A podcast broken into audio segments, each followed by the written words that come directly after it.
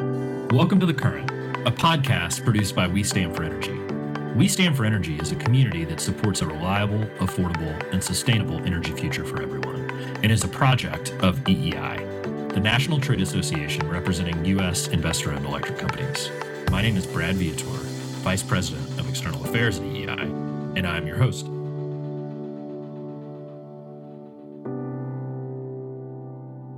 Welcome back, everyone. Today, I have the great pleasure of having a conversation uh, on a topic that I knew very little about three months ago, but it's something that just keeps popping up in the energy world. And that topic is cryptocurrency, crypto mining, the, the, amount of energy, I guess, that crypto miners are using, how they're interfacing with electric companies, sort of what their needs are. So I think we're going to do a series of discussions about what's going on with crypto and energy, but this is our first one. And I've invited a few experts into the discussion that spend time on this every single day. First, I'm going to turn to Tom Mapes, who is the senior policy analyst at the Digital Chamber. Tom, welcome. Thanks for joining us. Thanks for having me. All right, let's start at the beginning. What on earth is the Digital Chamber?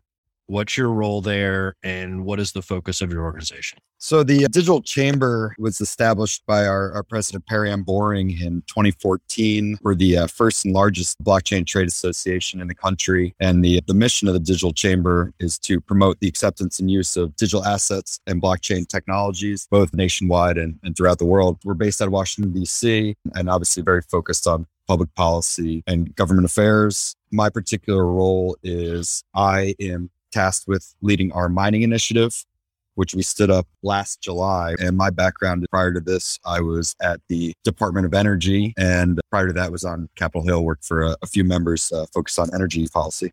We're also joined in this discussion by uh, Fred Thiel, who's the chairman and CEO of Marathon Digital Holdings, one of the major leaders and one of the biggest holders of Bitcoin in the country. Can you explain for the audience in as basic terms as possible what blockchain technology is and then how cryptocurrency works on that blockchain? Sure. Thank you. So, blockchain technology, think of it as like a chain. There are links, individual links, and each link is tied to the link prior to it. And blockchain technologies have a feature which is immutability, meaning you can't change anything in the chain because if you change one thing, the rest of the chain becomes invalid. And that has to do with a technology concept called a hash, which is a, basically a mathematical formula. You take all of the information that's in each link, each block, if you would, and you do a calculation on it and you use that as the seed for the next block. And so if you change something in a prior block, all of the other block seeds will become invalid. And so you can show that somebody tried to change something. So it makes that ledger immutable or it's like writing in indelible ink, essentially. And a blockchain ledger is like an accounting ledger. You have transactions that are in each block, and you have a certain number of transactions per block.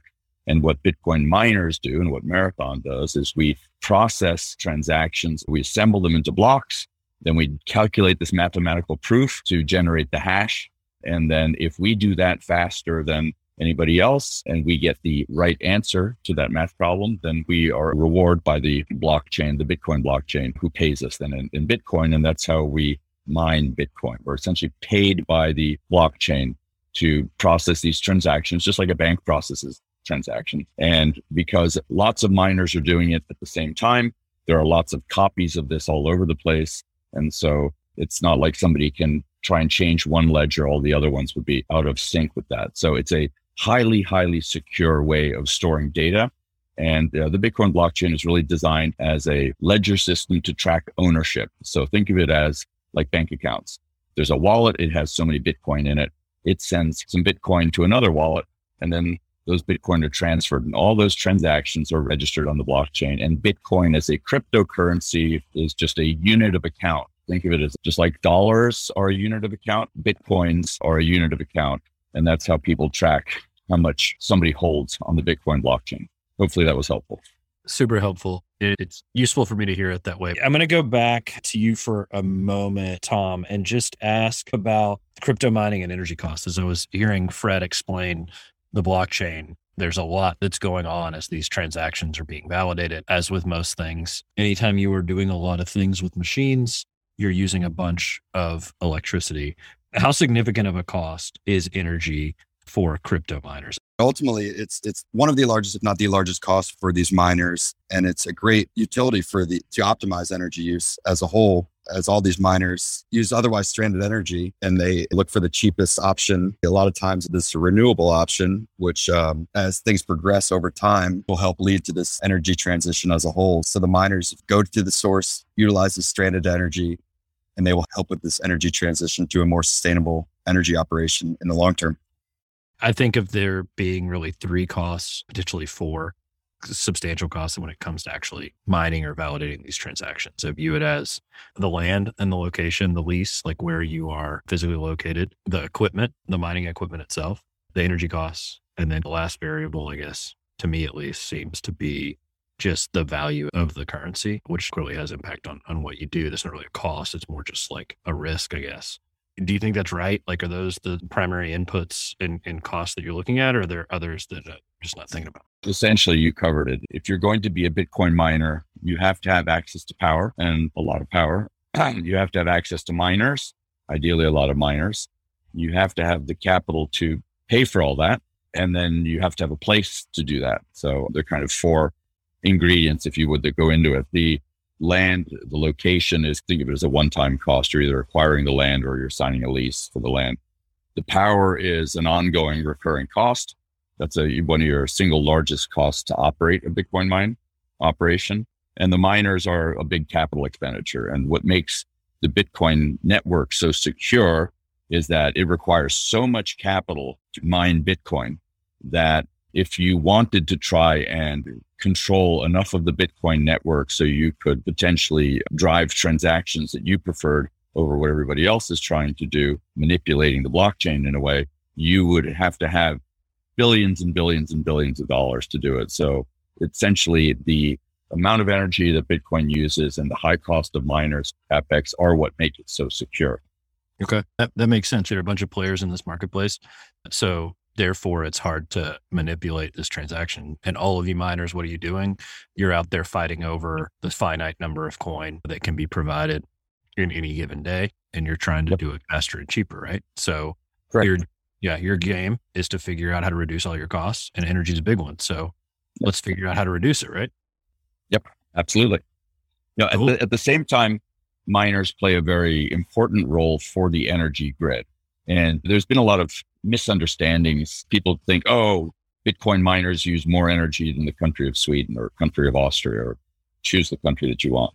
In reality, Bitcoin miners use 0.2% of the energy that's generated globally on an annual basis, which is less than the amount of electricity we use for Christmas lights during the holidays. And it's less than the energy that Google and Facebook and others use in their data centers. So you have to put it in relationship to that. But what Bitcoin miners do better than anybody else in the world uh, or any other industry or capability is we provide electrical generators with effectively a power capacitor. You have, for example, a renewable energy operator in West Texas. They may have 500 megawatts of renewable energy. If you look at the way the grid consumes energy, the grid is first going to use baseload power, nuclear, then coal, typically nat gas, then the interruptible, intermittent which is solar and wind. What Bitcoin miners can do is we can partner together with a wind or solar operator who's continually getting curtailed by the grid because typically they're producing energy at times when the grid doesn't need it. And we can be a baseload customer of theirs behind the meter, consuming all their excess energy that they don't have to feed to the grid.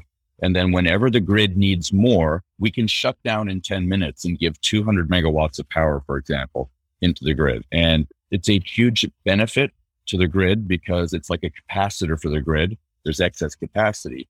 And for the renewable energy providers, we provide a revenue stream for them that they otherwise wouldn't have. And so they otherwise wouldn't have an incentive to build more capacity. And if we're ever going to go through an energy transition in the US successfully, we need to build out lots of renewable energy and they need to have a financial incentive to do it that is different from government subsidies. And Bitcoin miners provide that subsidy effectively. Yeah. So you're a demand response customer. When I yep, need the power, exactly. shut you down. And you guys are cool with it because yeah. your energy prices are going to shoot through the roof that you would shed anyways. Exactly. Um, so it makes it makes sense in that front. All right. Well, that, that's I, I, Can I add one thing to Fred's point is, and I think it kind of gets lost in the conversation as well, and it's particular pertinent to EEI and your group, is this idea that the use of electricity, I think you have to separate the use of electricity versus emissions conversation, because the use of electricity should be seen as a net positive. This industry using over 60% sustainable energy, there's no other industry that really even comes close to that. So I just like pointing out the difference between electricity usage and the potential emissions concerns. Yeah, I'm not a professional in it, but I do spend some time with the financial community. I mean, it sounds like a financing tool, to be honest. If I've got an off taker who is going to pay me some money and will buy the power when I can't sell it for a lot more in the wholesale market, cool. That's kind of like cash flow that helps me. The, the question I was going to ask though as follow up is all right, so that's how you structure the deal. It's just a bilateral mm-hmm. contract with the generator. That makes sense as a way to structure things in Texas. Have you had any experience with those structured deals in vertically integrated markets, places that exist outside of ISO or ITO, Fred? We mine primarily in Montana, South Dakota, Nebraska, and Texas. And we're going to expand beyond Texas as well. Obviously, Texas has lots of advantages for mining because of ERCOT, how it works, and the unregulated nature of the marketplace. We looked at mining in New York that is a very difficult state to mine in because you have grid congestion issues and then you have a political and regulatory environment where they want to foment the use of renewable energy but because of grid congestion they can't get the renewable energy to where it needs to be consumed. And i think this is another part of the conversation that gets lost is that people think well you can transport electricity from new york to san francisco no problem. What's the issue? Well you can't. There's a huge amount of energy that's wasted and lost. And by doing Bitcoin mining like we do it at the point of power generation, we essentially eliminate a huge amount of power loss that otherwise would be wasted that we can instead consume. And at the same time, we provide an incentive for renewable energy providers or energy providers to really locate energy generation where the cost to generate is the lowest, even though they don't have a consumer for that energy outside of us. It gives them a reason to add more capacity. The big problem is network congestion in the grid. Right. Uh, you know, that happens in Texas, in the South sector, for example. You have it in other states. In New York, east west congestion is horrible. North south works fine, but east west is horrible. And all the renewable is coming on the east side right. of New York, and they can't get it to New York City. And people think that's a problem because Bitcoin miners are using the energy, and it's not the case. Right? Can you talk a little bit about those deals in Montana, North Dakota, South Dakota? I mean, to the extent there's stuff you can share about how mm. that works because those are two vertically integrated states. Again, our model is unique in that we operate we ideally operate behind the meter. So we partner with the generator and take primarily power from behind the meter. So we're not touching the grid. In the case of our operations in Montana, we have no grid energy at all. It's all behind the meter from a generator. So it gives us an advantage in that we're not having to go into the regulated market at all. Now, in Nebraska, we are taking energy off the grid. And in that case, the agreements work essentially not too dissimilarly from Texas in that there's uh, voluntary curtailment demand response that goes into it. We're very happy to comply with whatever the, the grid operators need uh, for power is and shut down for a few hours a day, whatever it is that they need to uh, top up the grid we, we haven't had really any situations where there have been difficulties, but that's also because we choose marketplaces where they're friendly to and open to Bitcoin mining. And we don't want to go into any communities or areas where there's going to be any animosity or dislike or where what we do is in any way going to disturb people because we believe in being good corporate citizens. Tom, I'm going to go back to you for a minute. From a policy perspective, what are you hearing from your members? Where are the priorities? What are they trying to achieve? Right now, our main focus is on the education to policymakers, the administration, other key stakeholders within the political world. Right now, on the mining front, there's no pointed legislation. It's building up to that way. And a couple recent examples of those are the White House's executive order that just recently came out, OSTP, Office of Science Technology Policy recently came out with a request for information that was a follow on to the executive order. The SEC just came out with a disclosure for investor comment period. Those were both within the past week or so. It's examples like that as we continue the education piece, having our members get to these policymakers, get to these regulators, explain the opportunity that mining has for United States policy particularly this administration, the ESG angle already is a huge focus. So it's only going to continue on. Energy being one of the most regulated, if not the most regulated industry in the world. You, you better believe that ultimately, as mining is an energy play of sorts, it's going to coil up to the top and, and it's going to become a real focus here for a lot of these policymakers. So it's getting in early, having these key discussions, building these relationships, and explaining to these key stakeholders about the opportunities for this to help out with energy transition, to help out with these stranded energy opportunities. So that's kind of our main focus. New York's been a good microcosm of the policy front. Recently in their state legislature, they offered a potential moratorium passed last year, came back up this year, and the industry as a whole has come out with the focus of let's take a look at this, really learn how this industry can work with public policy and, and be a net benefit. Fred, I want to turn to you as we wrap up. As you're trying to figure out the next deals you're going to structure, other states you might want to go next. What are you looking for in an energy partner to make one of these deals work? Well, start off ample supply of power that could be defined as excess, meaning a generator has an oversupply of energy. And as you and your audience are all well aware, you have to maximize your ability to generate to meet peak demand. But if you don't have peak demand for many hours a day, there's a lot of underutilized energy. So we're looking for providers that have ample excess generation capacity or who are building excess generation capacity who want to have a baseload customer, typically located on site or adjacent to the generation site, operating behind the meter, where there is, in the case of renewable providers, there is access to be able to pull load from the grid at times when that renewable interruptible source isn't operating, if that's an option. But we're also looking at deals in some parts of the world because of the climate, for example, if we look at the Middle East. There are countries there where during the summertime where it's 105 degrees, they need to be able to provide, I'll just use this as a round number, say four gigawatts of power, but the other nine months of the year, they only need one gigawatt of power. So what do you do with that three gigawatt difference for those nine months? Well, you could run a lot of Bitcoin miners on it for period of the year where they're not using that load. So we're looking for opportunities where there's, there's this imbalance in supply and demand where we can provide base load demand that makes it economically more feasible for the operator to build out even more capacity. We're also looking for operators who are uh, a little bit more on the leading edge and wanting to look at energy storage and alternative energy means. And what do I mean by alternative energy? So, for example, a solar or a wind operator who has, let's say, half a gigawatt may want to put 200 megawatts to Bitcoin mining and take the excess that they have when it's not being used to electrolyze hydrogen. And then when the wind or sun isn't operating, they can run hydrogen, which is 100% clean to generate capacity and become more of a baseload provider of energy. So it's a evolutionary cycle for the power providers to grow into taking what is normally an intermittent generation and making it more baseload. And I think that's how we evolved the grid in this country very effectively. We're talking to some of the leading renewable energy providers who themselves want to get into the Bitcoin mining business. They view this as a great way to balance their own businesses.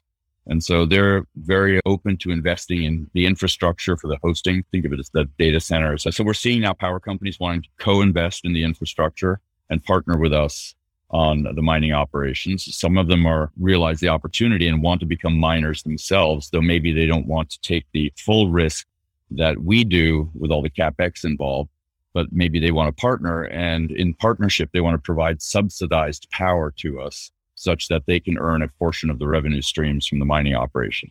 And so you're seeing joint ventures starting to happen now where the miner and the power company are becoming close partners as opposed to customer vendor. And I think that's where this business is evolving. And I've given presentations on this topic for the past year where I firmly believe that the power companies are going to become the biggest Bitcoin miners in the world. Well, that's fascinating. I really appreciate the conversation and time, Fred and Tom. This is the first in a series of discussions. I appreciate you joining us and, and look forward to continued discussions down the road. Great. Thank you. Appreciate Thanks, it. We hope you found this to be an informative 15 minutes, and we look forward to bringing you additional expert insights on energy policy. To learn more about EEI and the electric power industry, visit www.eei.org. You can subscribe to our podcast on iTunes, Spotify, or wherever you get your podcasts by searching for The Current and We Stand for Energy.